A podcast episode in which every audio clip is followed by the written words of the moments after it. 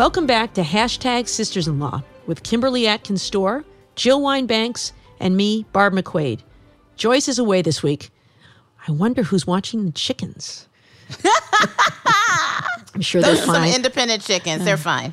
chicken sitter or a uh, chicken uh, kennel. They have those things. I don't know if they have those things, but chickens are known for sitting on eggs, so maybe they take care of themselves. All right. Well, I'm sure they'll. I'm sure they'll be fine, Joyce. No worries. um, on with the show.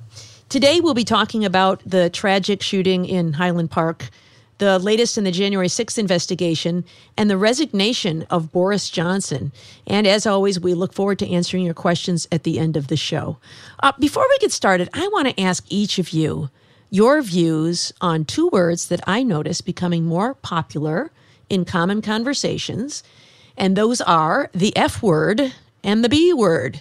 Now, this is a family podcast, and I don't want us to lose our non explicit rating, especially now that we are a top three podcast on the Apple charts. Um, so I will refer to them as the F word and the B word, but I think you know what I'm talking about. Um, you know, in the January 6th testimony, we keep hearing these Trump administration officials who are using the F word, right? Um, uh, Pat Cipollone was uh, used it. Uh, you know, if we effing go up to the Capitol, we're going to be charged with every effing crime imaginable. And um, the other guy, is it Eric? Eric Herschmann. Eric Herschmann says it about every other word. I, I also see more and more people on social media using the phrase AF to emphasize a point, um, or the B word to suggest like domination over someone, you know, like, hey, B, I'm going to do this to you. Um, I actually object to both terms, not because I'm a prude, maybe I am, uh, but I have been known to perhaps utter both of those words in a moment of weakness. Um, but I, I try not to because I find both terms not only to be crass and to sound ignorant, but to be misogynistic. To, to my ear, when someone uses those words, I hear the voice of a middle schooler trying to shock with the new word they've just learned to get your attention. To me, it demonstrates a weak vocabulary. You really couldn't think of anything else to show me that you really, really mean it. Um, but as I said, I also find both words to be misogynistic. I mean, eh, doesn't the F word mean forcible rape? Uh, doesn't the B word compare a woman to a dog? Why are we normalizing these words? And so I'd be interested in your thoughts. Well, let me start. Um, I grew up in an era where girls, which is what we were called, would never say those words and would have been highly insulted at anyone doing it. And then I became a prosecutor and found that in order to be part of the group, I almost had to say things like hmm. that. The agents all used words like that. And I got so used to it that it stopped bothering me. The first time that it was called to my attention was right after Title III had become law, al- allowing legal wiretaps. And because it was used for organized crime, and I was in the organized crime section, the head of the section was playing a tape, one of the very first recordings ever under Title III. And as he started to put the tape machine on, and in those days it was those old fashioned reel to reel tapes, he stopped and looked at me and said, Oh, Jill, we'd all understand if you'd like to leave. There's some pretty harsh language on this. And I said, I've heard worse in my sorority house. And of course, I, there was no way I was leaving the room, to put it mildly. But yeah, it, it's always been an issue. I don't, I, I would say it's not a normal part of my vocabulary, but I have, I have never, I don't think I've ever said the B word, but I certainly have said the F word. And to me, it is almost like, and I don't know if we can say this, the D word, um, as in, We uh, get it. As in what what keeps water behind? Uh, We get it. A yeah. Okay. um, I, I I do sometimes say it, and I'm I'm not offended when someone says that anymore. Uh, the B word is different. Yeah, and I think those words are very different from the um, the object that keeps water behind, uh, because of their connotation. What, how about you, Kim? So I, I thought about this. I I will preface this by saying I'm just not a big swearer. I just didn't. For no, I, I don't mind people who are. Um, I, I just for whatever reason I don't swear. That often. That being said, to your point, I would just I would just say, Barb, at the end when you um, were saying that you connotated the F word with rape, I never have. Maybe some people do, and that's just I just took it as a a word for a consensual physical function. Um, but if if some people do, then then I will respect that. Um, as for the F word, I guess this isn't something new for me in that covering being a reporter in Washington, I can I could name a double digit number of elected officials in the House and Senate who I've heard drop the F bomb, men and women. Like it's not um, a, a gender difference there. It's something that's pretty common here. So I've just become more or less immune to it, even if I don't see it very often, unless I, you know, stub my toe or um, you know, the Supreme Court overturns Roe v. Wade. I think I said it then. Um, but it's just not part of my uh, vernacular. AF is different. AF is a colloquial term that is cultural to me. And I don't think it doesn't even sound like a swear to me. It just sounds like a punctuation about someone. Because usually, when somebody is talking about that, they are talking about their convictions. They're talking about something that is really meaningful and it sounds to me more like a punctuation than a swear. But the B word, I will say that I use. I use it affectionately with my friends. Um, I use it in the Lizzo way. You know, I just took a DNA test. Turns out I'm 100%. Like in an empowering way. Like, yes, I am that girl. Um, and I claim that. And I think a lot of times, particularly with terms that have been specifically used against women in a way that is pejorative to put them down. Because, you know, when women are called bees, it's usually for the same qualities that men are called ambitious or forthright or, you know, hard hitting or whatever. Um, and we can take that word and turn it on its head and use it as empowering to say, yes, I'm absolutely that. If you're referring to that as me, yes, it's because I am a powerful woman in charge, and you're absolutely right. And so, in that sense, I do use it, and I, I think there's a way to reclaim things that have been used, weaponized against us, to take that power away. Um, so I, I make no I make no apologies for using that. I agree with you, Kim, on that. And I actually was a character in a novel called, I think it was called Watergate, a novel by Thomas Mallon. Wait, I'm sorry. Wait a minute. What? you know, every week Jill reveals some new wrinkle. So from this her was past. different You were a from when- character in a novel, and it This is relates to this than when you conversation? were a comic. Well, I mean, it was, it was, it's called Watergate, a novel. And it's the real Watergate characters. I mean, you know, Yeah. But but it's a made up story, and um, This is not the comic strip that you were in. This is No, not the comic strip in which I was. Yes, that's the other thing. But um, and when I saw it, I, I, I mean, I'm called the B word in it, and I was proud to be the B word. Especially Yes. because I had my own book coming out, so it's not a bad thing to have that kind of publicity when your own book is coming out. But no, I, I agree with you on that. On the other hand, I would never use it in the way, for example, that Eric Herschmann did, which mm. was as part of a deposition. I would have cleaned that up because I think it makes you look less serious, more of a jokester when you're saying, I'm going to give you the best effing advice you've ever gotten. Get yourself the best effing lawyer.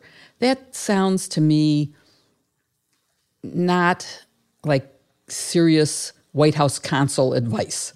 And so I would not use it in that context. Um, and, and it doesn't add to the advice he gave.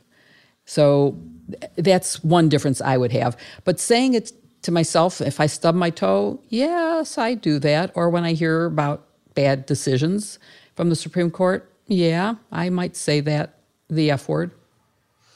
Well, I'm curious. Maybe our listeners can share their views. I I, I don't think of it uh, myself, at least, as pearl clutching over the word. I just think, to the extent we've often talked about, say this and not that. That these are words that demean women, And if you want to add emphasis to your word, there's always very, very, you know, really, really, I really, really mean it, um, and other ways to deal with it. But I think, um, Kim, your uh, reappropriation um, concept is interesting. I've always thought of the B word as being equivalent to a dog, which is a very demeaning thing. But I suppose to the extent it means a uh, a tough woman, then you know I'm I'm proud to claim that title as well. Well, and I'm proud to be affiliated with my dog, and I know that Kim would be too. So there's all nothing more dogs, all my dogs have been male, but I Yes. yes, I am a afraid. and boogie. Join it too. The B Boogie word is Brisbee. boogie. There you go. Yeah.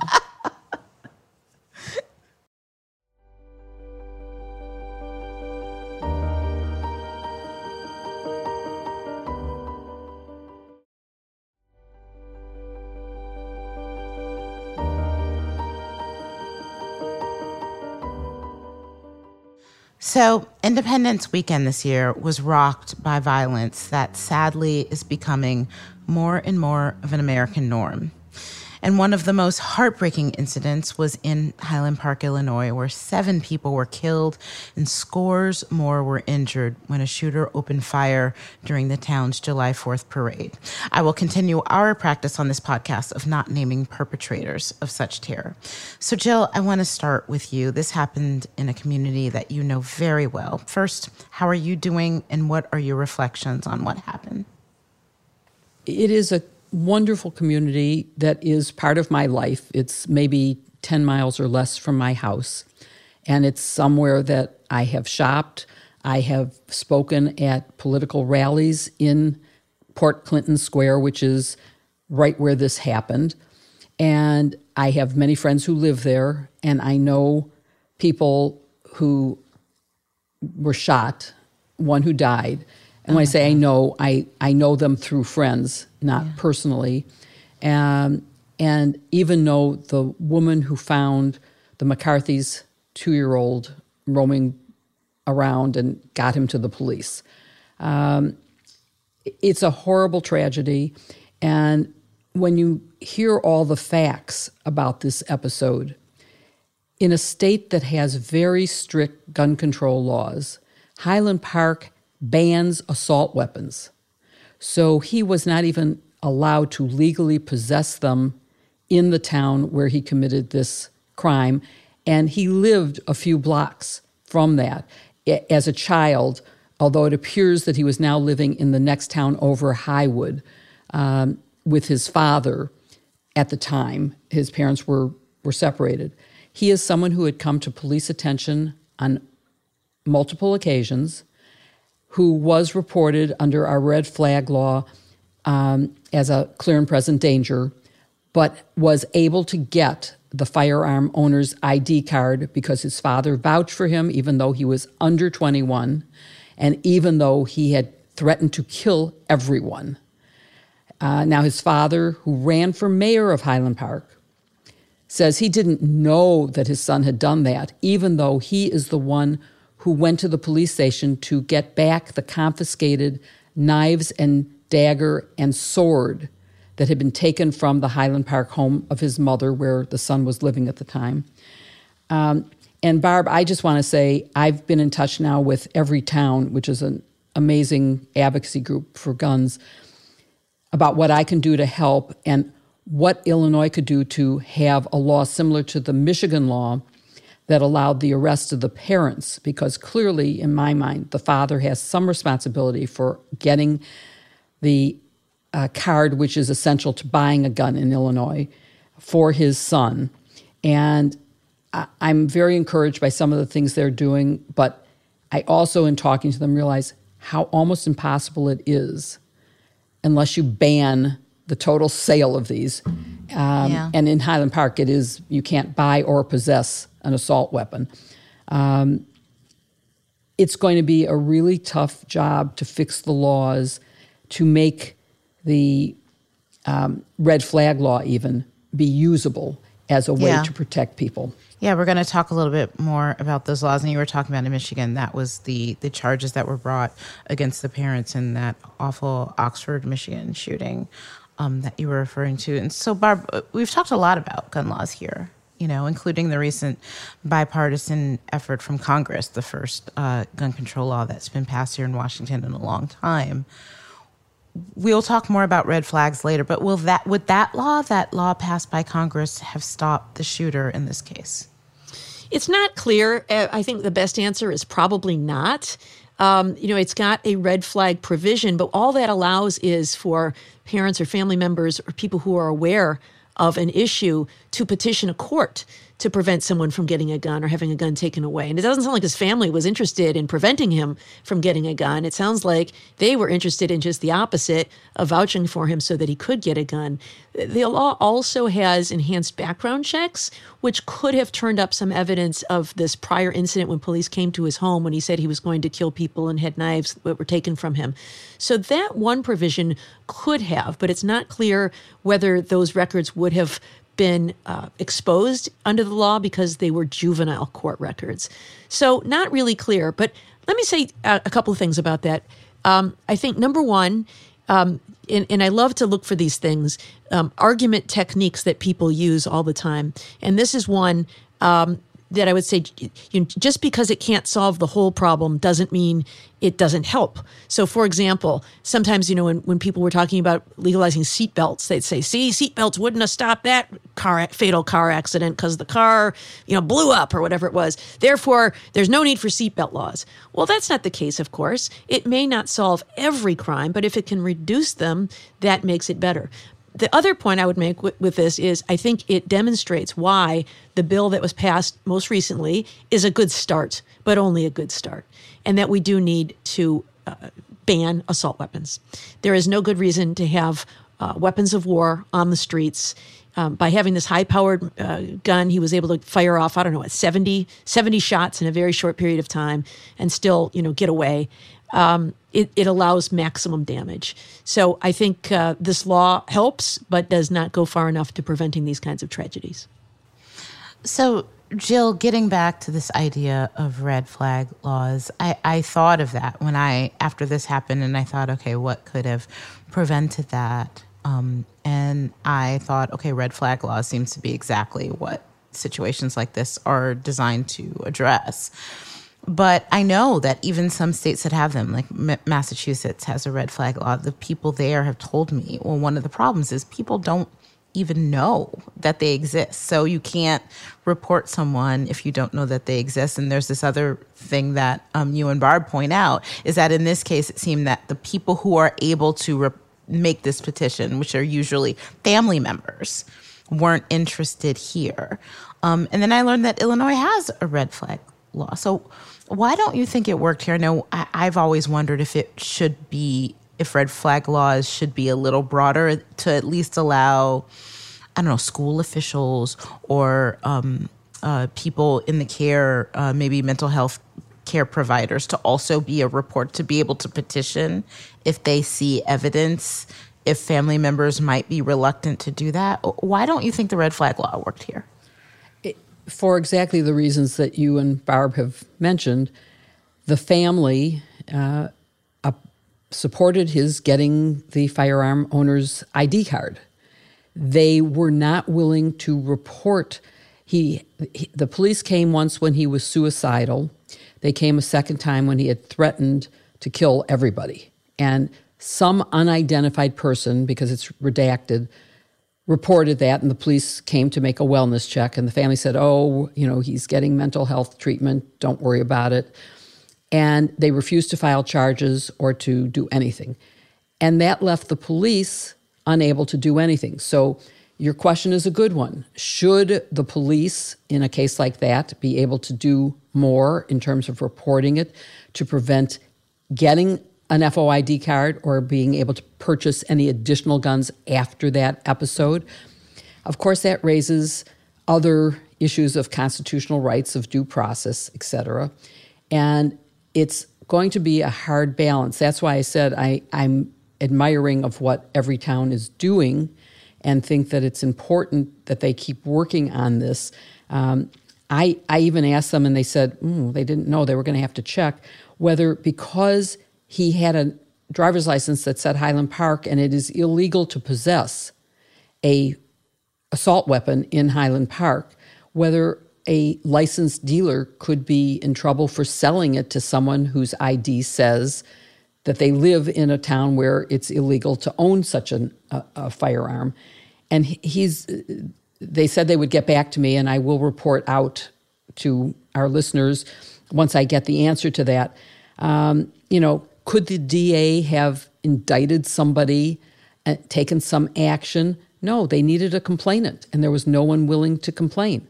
So red flag laws need to be stretched without infringing on other freedoms, you know, right against searches, et cetera, and due process, if they're going to be useful at all. Uh, otherwise, it's just not going to work. And there were so many signs in the case of this particular shooter. Uh, today's Chicago Tribune had something I hadn't seen before.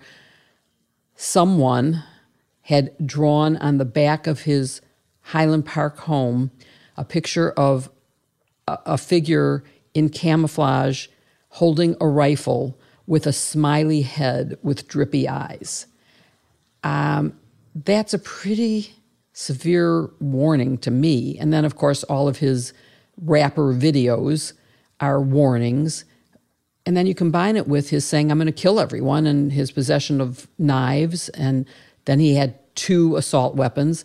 So I think the laws obviously need to be changed. And I personally, of course, would be for a total nationwide ban on assault weapons and high capacity cartridges and the type of bullet that he used, which literally, uh, one of the people who's related to a friend of mine who was shot in the foot, it was basically totally destroyed because it exploded.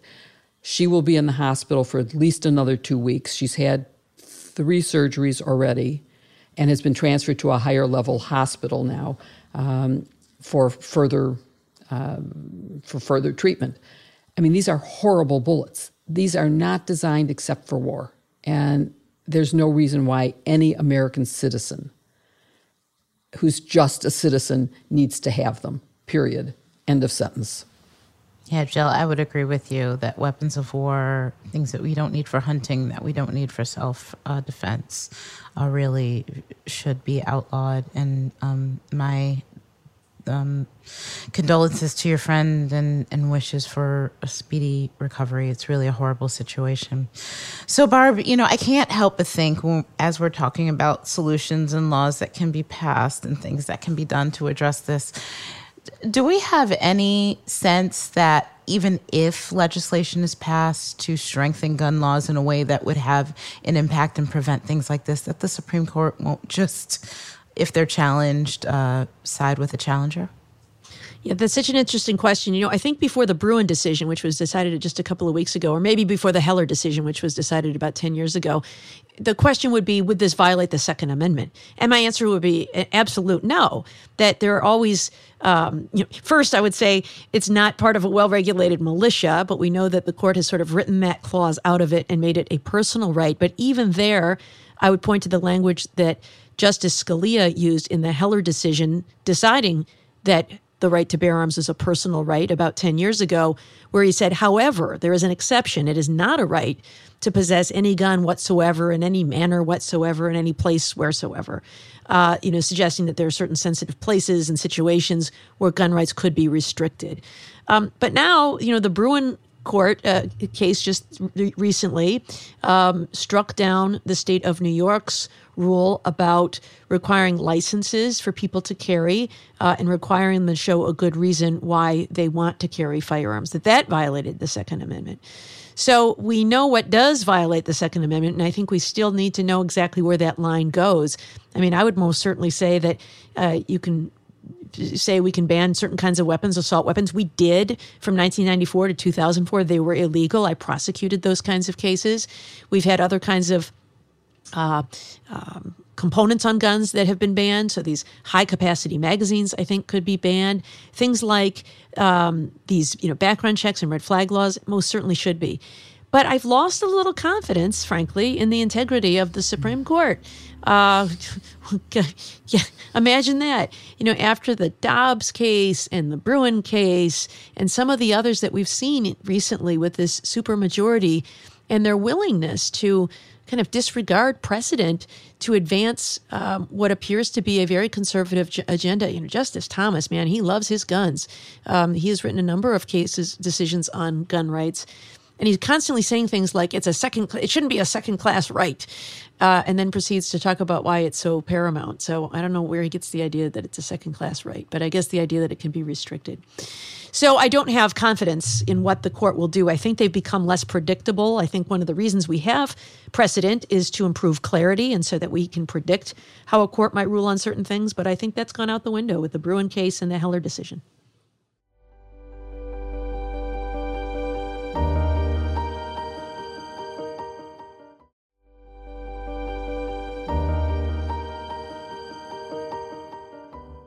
Last week was busy for the January 6th committee, and I expected the July 4th holiday to be a relaxing time, but it certainly wasn't. They were busy using the momentum of Cass Hutchinson's testimony to wrangle Pat Cipollone to sit for a video deposition happening as we record this. And according to their public statements, many other witnesses are now coming forward or coming back with clearer, fuller memories than they had when they were first interviewed and the DA in Georgia in Fulton County, Fani Willis, was just as busy. She subpoenaed Senator Lindsey Graham, Rudy Giuliani, Jenna Ellis, John Eastman, Kenneth Chesebro, Cleta Mitchell, all of whom are believed to have knowledge of Trump's attempts to tamper with the election process in battleground states such as Georgia. The conservative pundit Jacki Pick Deason was also subpoenaed.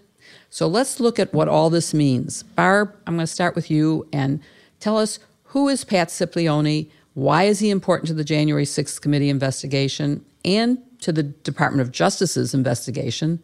What do you expect him to testify about?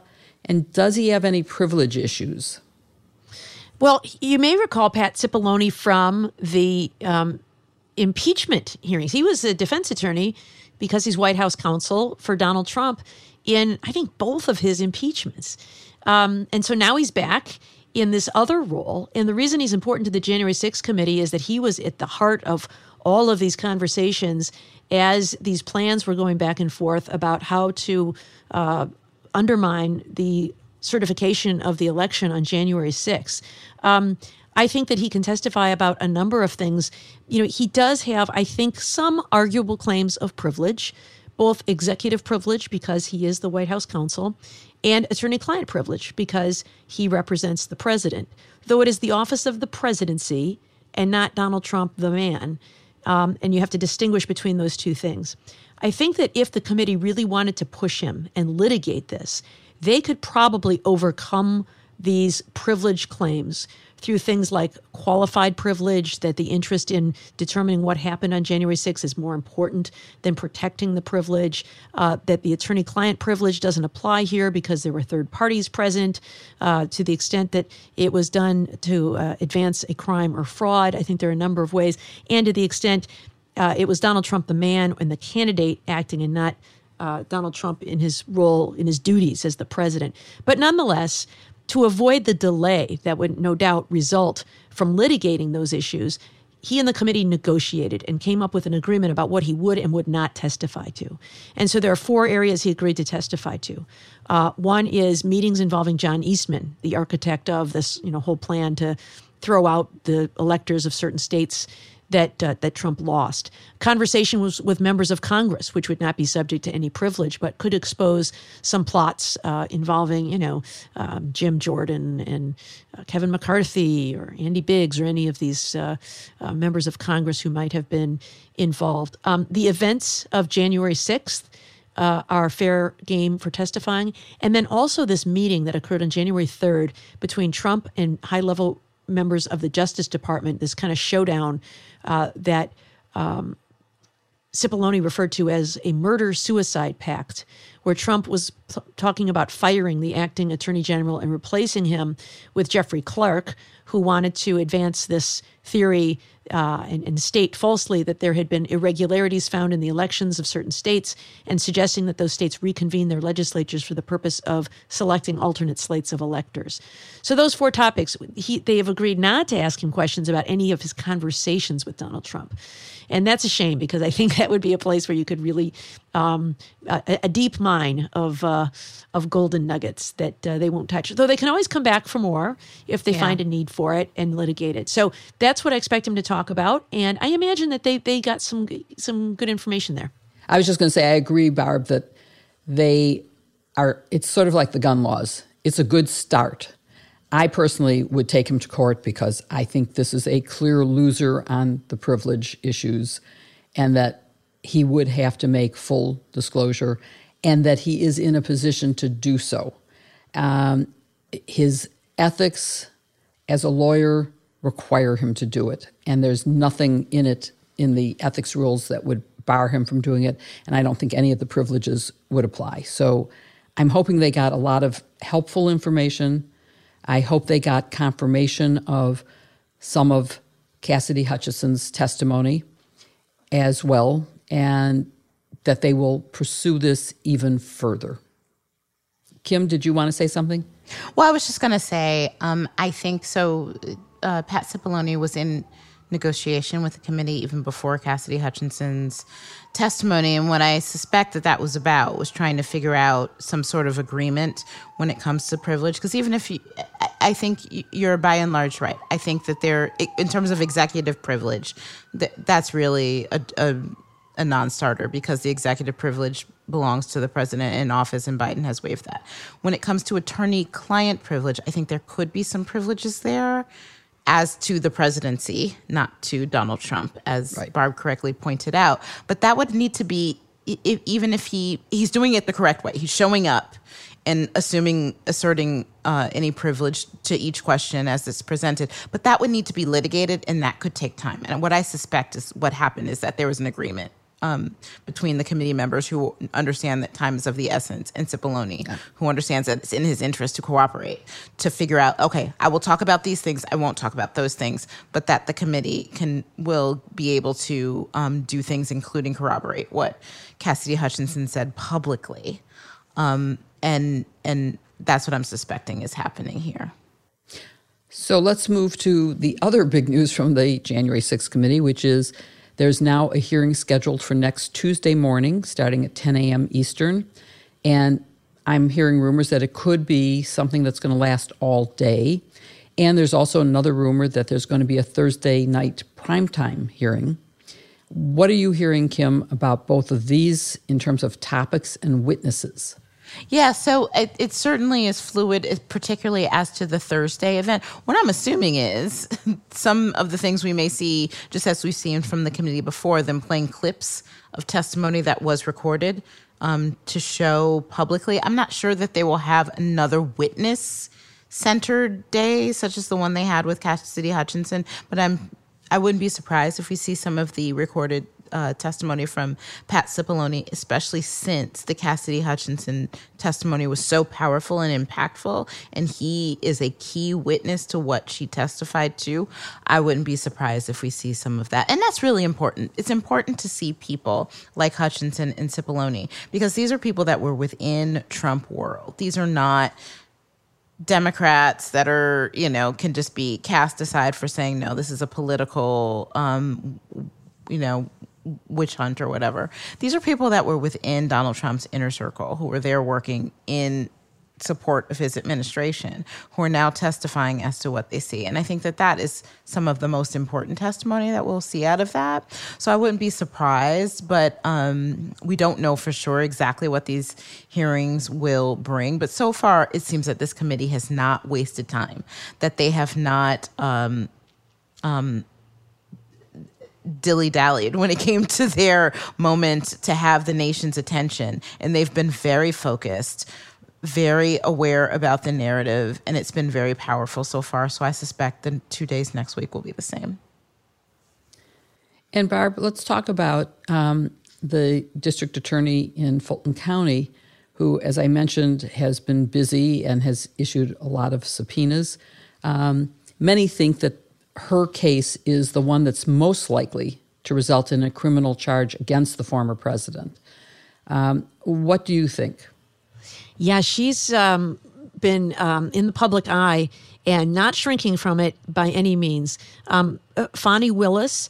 Uh, has publicly subpoenaed some people. And now, one thing that's really interesting to point out is we know the names of the people she has subpoenaed because the, the legal structure in Georgia is different from the federal system. In Georgia, she had to go to the court to request permission and, and explain the basis for seeking the testimony of these witnesses. So there are public court orders that reveal their names. That's how we know who is testifying there. Whereas in the federal system, the rules provide for secrecy of grand jury witnesses. So it could be that people are testifying in the federal grand jury and we just don't know about it yet seems like we would probably hear some motions to quash and other things if that were happening, but uh, but the rules are different. And so in Georgia, we know quite well who she has subpoenaed, and you name those people at the top. They include Senator Lindsey Graham and Rudy Giuliani, um, as well as John Eastman. So some pretty big names there. And um, it's interesting, you know, she with a grand jury subpoena, I think there won't be messing around the way there was with Congress. Uh, if they refuse to testify, she has some options. She can immunize them, which kind of is a trump card to Fifth Amendment privilege against self incrimination. It says, I'm not going to use your statement against you. Now you don't have a Fifth Amendment right to worry about. So come on in and testify. And then if they still refuse, she can have them held in contempt and jailed until they testify. So that can be a lot more powerful, I think, than some of the gamesmanship that we've seen with the congressional subpoenas. Um, she may not want to do that, and it creates a little bit of a challenge uh, if there's a federal investigation going on at the same time. If she immunizes anybody in Georgia, that immunity uh, is effective for any other uh, court in the United States, whether it's federal or state. So she would be effectively precluding DOJ from using their testimony either. Now, it's not the end of the world because all it means is you can't use their testimony against them. You can still use independent evidence to investigate them. So, um, you know, it, it, she may be coordinating with DOJ. I don't know. I mean, when I was a prosecutor, we frequently did coordinate with our state court counterparts because we wanted to work proactively together in a coordinated way. We didn't want to step on each other's investigations. So it may be that they're talking and sharing ideas about whether it's a good idea or a bad idea to immunize witnesses.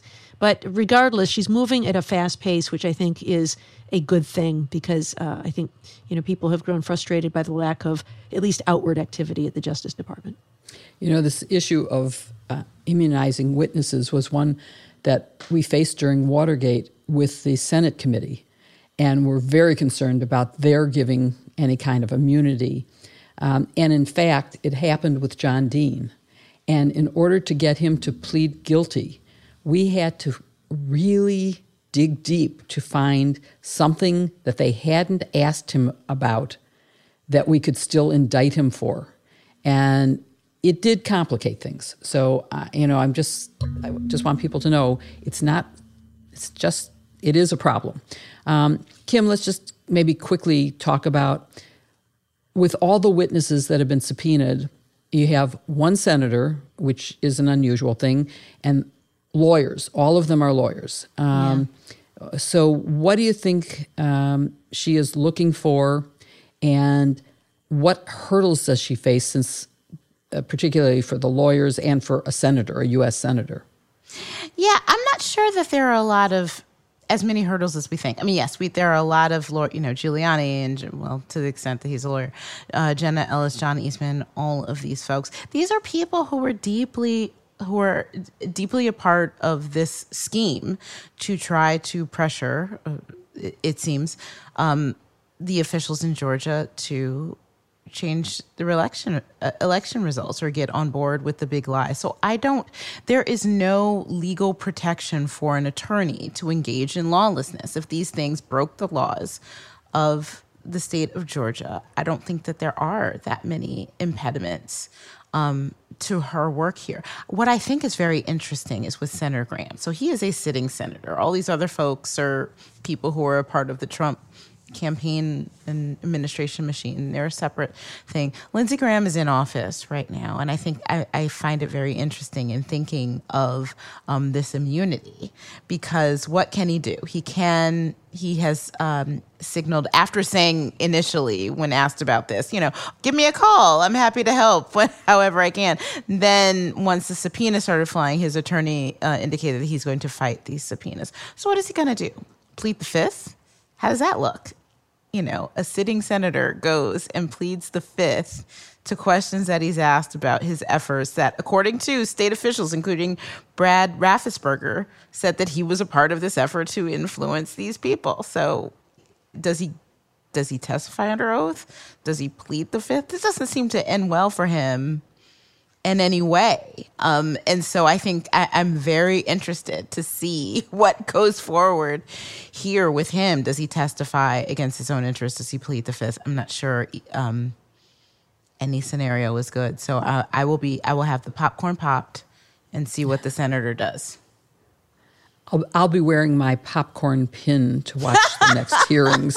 The pin for everything. I definitely have a pin for everything. it's going to be fun to watch. Um, and while we're laughing, um, we have Pat Cipollone, also known in the translation of his name as Patsy Baloney.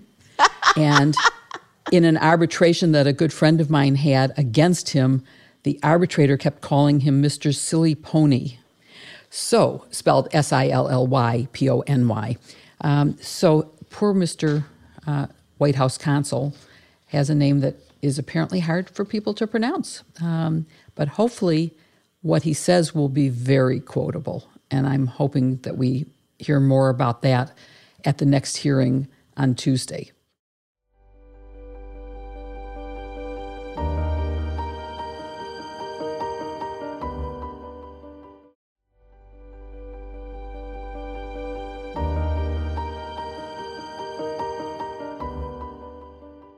Well, it was an interesting week in international news uh, uh, in terms of leaders. We saw the tragic and shocking assassination of the former Prime Minister Abe in Japan, which is a, a terrible tragedy for the world. And then we also saw the resignation of Boris Johnson as Prime Minister of Great Britain. His resignation came after 53 members of his administration resigned in the two days prior to his resignation. And I'm wondering if there aren't any parallels there of uh, you know a party finally giving up on its clown of a leader that we can draw mm. from. Kim, what was it that finally caused him to lose the confidence of his ministers? Was it one thing or a series of things? Yeah, it seemed to be more of a last straw. I mean, Boris Johnson was a controversial figure um, throughout a lot of things, including Brexit. But what brought him down was a good old fashioned sex scandal. If you if you're like me and you're watching the series with you know a very British scandal, that seems yes. to be that seems to be in line. that this is something that was involved. So uh, one of uh, his his is, is it a cabinet in Britain? I'm sorry, I'm not as well. There as, is uh, a cabinet, but there's okay. Also well, one of his, his top aides, one of his top aides in his administration, uh, named Chris Pincher.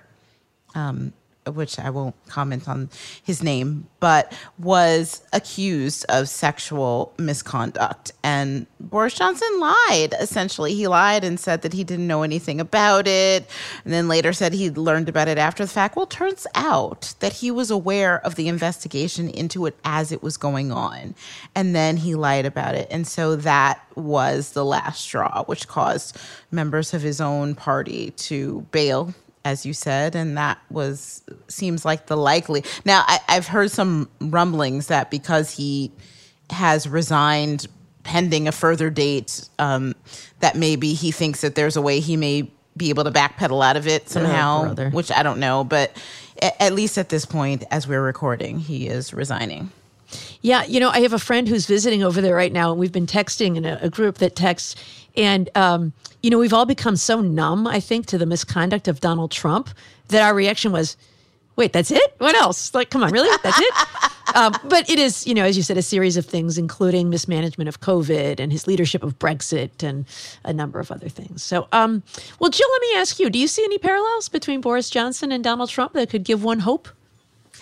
I do see parallels, and I also see parallels with Richard Nixon, mm-hmm. and those can't be skipped. I do think it was ultimately his character that brought him down. It was his lying that brought him down. Yes, there was a sex scandal involving a recent appointment of his, but it was the fact that he lied about knowing about it that was the final straw for members of his administration. And so when you look at it, you know, he resigned, which I liken to Nixon resigned. They were forced to it by members of their own party in both cases. The Republicans are the ones who forced Nixon to resign, and the Conservative Party, the Tories, are the ones who forced Johnson to resign. Um, there is a mechanism in America called the 25th Amendment that could have been used to force Donald Trump out of office. Um, it didn't exist during Richard Nixon. It's a, mostly a result of Richard Nixon that we have a 25th Amendment. Um, but again, it was the lies and the cover up. And when you ask, is there a parallel with Donald Trump? The lies of his lies don't seem to matter. Every lie that we've had, starting with going back to um, I just grab when because I can, uh, you know, the entertainment um, video that we had during the campaign. I thought, well, that's the end of his his campaign, but it wasn't. And yeah. every lie since then, including the big lie or even the big ripoff, doesn't seem to matter to the people supporting him. So I don't know that there is a parallel that would force him to resign. Unlike Richard Nixon, he doesn't seem to have any shame, which I would liken to Boris Johnson, who, even in his resignation, did not apologize. It, it's considered a very tacky resignation speech uh, by the Brits. If you listen to BBC News, they are not um, admiring of it. Um, but it, it wasn't because he lacked vision or that he stole money it really was the lies and the constant lies that brought him down. So I, I, I think, in terms of an, a, a comparison to Donald Trump, I don't know that any of those lies are going to bring down Donald Trump. I think it's going to take something much more than that, like an indictment under 2383, which would require that he not run again. It would bar him from ever running.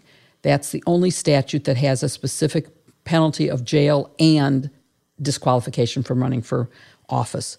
Um, so that's my take on it is that it's as similar to Richard Nixon as anything, and that I wish in America that our political leaders would stand up to constant lies and say we've had enough.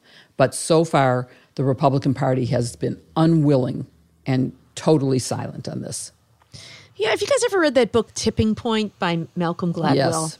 Yeah. It, it's it's a good book and it talks about um, how, you know, there are all these uh, facts constantly bubbling around in the world, but then at some point certain facts uh, rise to such a level that people collectively kind of take notice of them and it reaches what he calls a tipping point and suddenly something that seemed insignificant before now matters and everybody's on board and in agreement with this sort of thing. You know like drunk driving was just sort of a thing that people accepted and then at some point mothers against drunk driving started pushing you know against it and suddenly it reached the tipping point where everybody said oh my gosh you're right this is horrible. We got to stop this and we need to enact laws and I wonder, it seems like the tipping point was reached in, in England. And I wonder if it's possible for that to happen in the U.S. Cam, let me ask you about, you know, Johnson's speech, which um, Jill mentioned there. He, he explained that he was resigning not because of his performance or, you know, that he had done anything wrong. He didn't acknowledge any fault, but because the quote herd had turned on him, which I think is a really negative way to describe his constituents, right, or or his uh, his ministers. Do you think that members of uh, the Republican Party in the U.S. would ever see this as a wake up call and say, "Huh, you can get rid of the buffoon if you can get the herd behind you"? Do you, do you think that that's a possibility? To, have any Republicans read Tipping Point? That's interesting that you frame it in that way. When I heard uh, Boris Johnson say that, to me, it sounded like the British equivalent of uh, "This is cancel culture." Like I didn't do anything wrong. This is cancel culture. I'm being canceled. It found it. I think it's the opposite. I think it's evidence of what we see here in the United States of not taking personal responsibility, but blaming, making yourself a victim of something. Um, making yourself a victim of the herd, of cancel culture, of wokeness, of all this other stuff, and that it wasn't actually him accepting responsibility, saying that I did something wrong. Um, I do think it's very Nixon like in that way, and certainly very Trump like um, in that way. So no, I don't. I don't expect Republicans to learn anything. Um, about this, I would say, if anything, particularly those who are the Trumpiest, would say, oh, well, you know, Trump said never apologize. Trump said never back down. And Boris Johnson is backing down. Uh, and, and He's weak. not really being. Just shows how weak he yeah, is. Yeah, he's weak. so I think that's going to be the lesson. I, I, I don't see anything around. And I think what Boris Johnson is trying to do is maybe preserve a chance for his comeback by failing to accept any responsibility here and just blaming others for his own downfall. He and Chris Cuomo, right? They'll be on the same ticket. someday. Exactly. Well, let's talk about a happier prospect, which is this, Jill. Some names that are emerging as possible successors um, include a lot of women and people of color. I mean, it's a really multicultural list of people. And of course, you know, in uh, Great Britain, they had their first woman prime minister back in the 80s with Margaret Thatcher. Why can Britain do what we can't seem to do in this country, which is to promote talent regardless of race and gender? You know, that's such a great question. And Margaret Thatcher is not the only one. They also had Theresa mm-hmm. May. And it's also true throughout Europe. Look at how many women are prime ministers, and, and not just Europe, Australia, New Zealand. It's quite amazing. And yet we are way far behind. And we don't have the Equal Rights Amendment, which is along with gun rights or gun control, gun safety measures, is my new focus of my political activity is making sure that the Equal Rights Amendment becomes part of the Constitution. It has been affirmed and ratified by the requisite number of states. I don't know what it is about other cultures. Um, one of my first assignments for Motorola was in Pakistan. And before I left for the trip, I read a book about Pakistan and went to my boss and said, I think you should send someone else. There's a whole chapter here that says women cannot, shall not, must not, will not. And I don't want to fail just because I'm a woman. He did not replace me. I had to go. And it turned out that they actually had Benazir Bhutto, who became the prime minister while I was there. So even in a country that does not value women eh, because of their religious uh, theories, had a woman leader. And I really can't answer your question honestly. There is no reason why in America, where women are a majority, not a big majority, but we actually are more than 50% of the population, why we can't elect one of our own. Uh, and we have highly qualified candidates that would fit that. Uh, I mean, I'm impressed by some of the names that are being floated in England um, as potential replacements. And as you mentioned, at least two of those are women, um, and many of them are people of color. Um, so, why England and not us? We share a lot in common in terms of our culture and heritage. I don't know. I'd be curious to hear you and Kim give me some reasons why we can't and Britain can. Can't think of a good one. I'm stumped. Isn't that terrible? Okay, so let's hear from our listeners about why you think we are failing, and not just the UK, but other countries have long had female leaders. all throughout the continents, uh, Africa, Australia. I mean, many have had women leaders, and we, so far, have gotten as far as vice president, but we haven't had a president, and it's time. We've had a secretary of state, we've had more than one secretary, we've had three secretaries of state, but it's time, folks. So let us know what you think.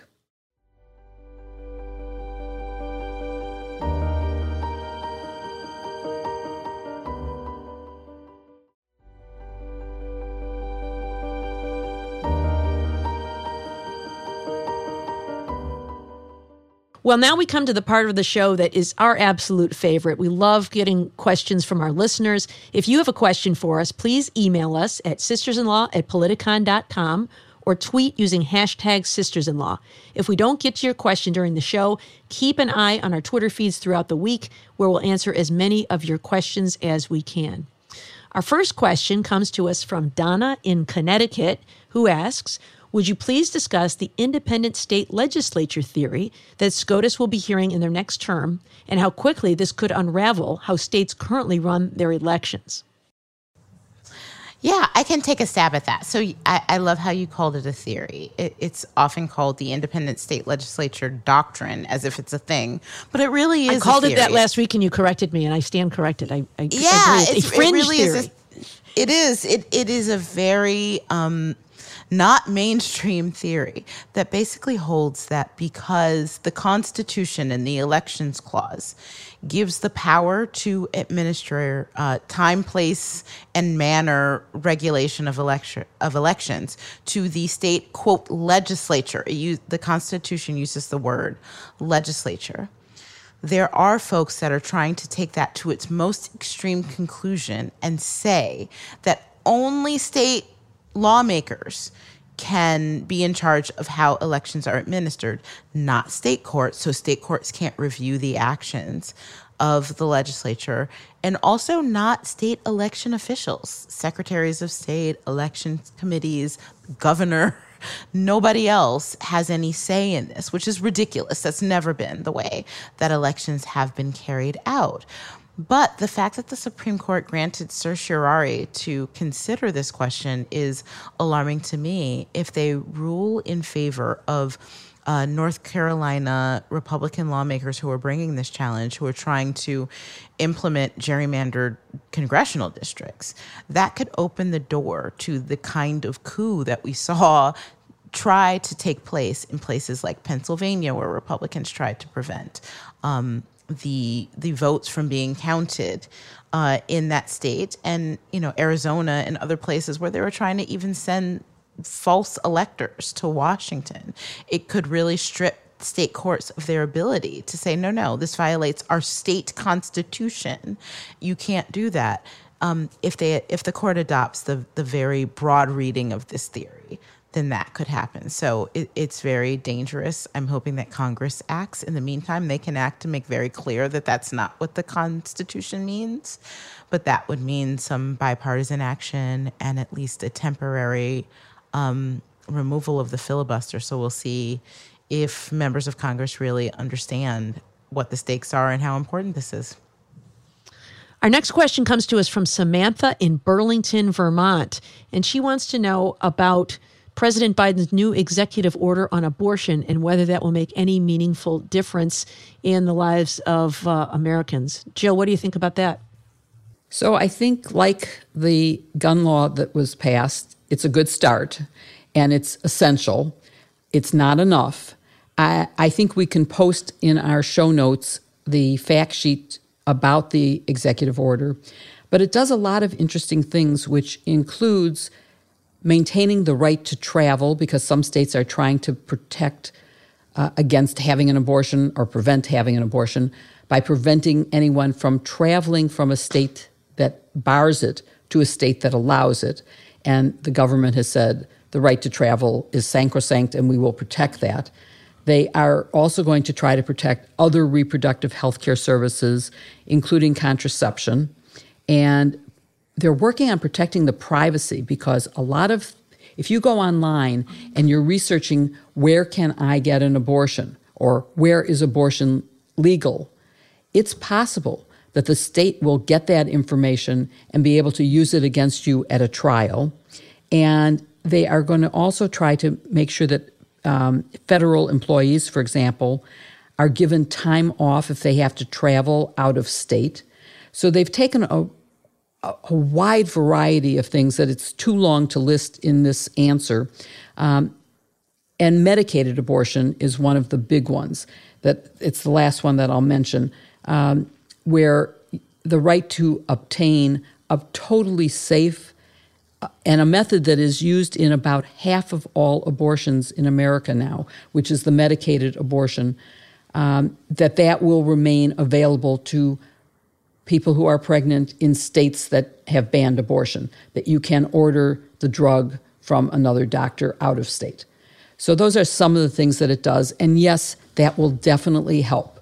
Is it enough? No. Do they have to work on a federal uh, encoding of Roe versus Wade? Yes, they do. All right. Our final question comes to us from at PA Maureen. Is a subpoena from another state enforceable? If so, how? I want to answer this question because I had this question myself earlier in the week um, when we see Fani Willis issuing grand jury subpoenas for all of these witnesses in Trump world who live all over the place. Giuliani's from New York, Eastman's from California. How does she have subpoena power to call them in Georgia? You know, as a former Fed, we had uh, subpoena power that extended throughout the whole United States. Um, so I didn't know the answer, but I looked it up, and there is something called the Uniform Act to secure the attendance of witnesses from without a state in criminal proceedings. And it does permit state prosecutors to use subpoenas to compel testimony from out of state witnesses. But there is a procedure for that. And you may notice that she had to go to a court to get a finding that they were important witnesses. Uh, she couldn't just issue it and have them come there the way they're typically done. She had to uh, provide um, a motion and a certificate for the judge to show that the witness's testimony is materially required. So she did that, and the judge did issue those subpoenas, and that's how we know uh, who those witnesses are. And does the state have to pay the transportation to bring those witnesses to Georgia? I, I, don't know, but I have to believe they do. You know, you typically pay witness expenses whenever they're uh, traveling in the federal system. We always paid witness expenses, travel, hotel, and the like. So I have to believe that that is uh, part of uh, the compensation for a witness to travel. In fact, there's often a witness fee too. It's not much. Yes. Um, you know, forty dollars a day or something. Um, yes, Jill. Looking at the law right now, it does say that a witness is entitled to transportation and lodging expenses, as well as a Thank standard you, witness Barbara. fee. Bravo. Thank you for listening to hashtag Sisters in Law with Jill Wine-Banks, Kimberly Atkins Stohr, and me, Barb McQuade. We missed Joyce this week, but she'll be back with us soon. You can send in your questions by email to sistersinlaw at politicon.com or tweet them for next week's show using hashtag sistersinlaw. Go to politicon.com slash merch to buy our pale blue tee, hoodie, and other goodies. And please support this week's sponsors, Thuma, Olive and June, HelloFresh, and FrameBridge. You can find their links in the show notes. Please support them as they really help make this show happen. To keep up with us every week, follow hashtag sistersinlaw on Apple Podcasts or wherever you listen, and please give us a five star review. It really helps others to find the show. See you next week with another episode. Hashtag sisters in law.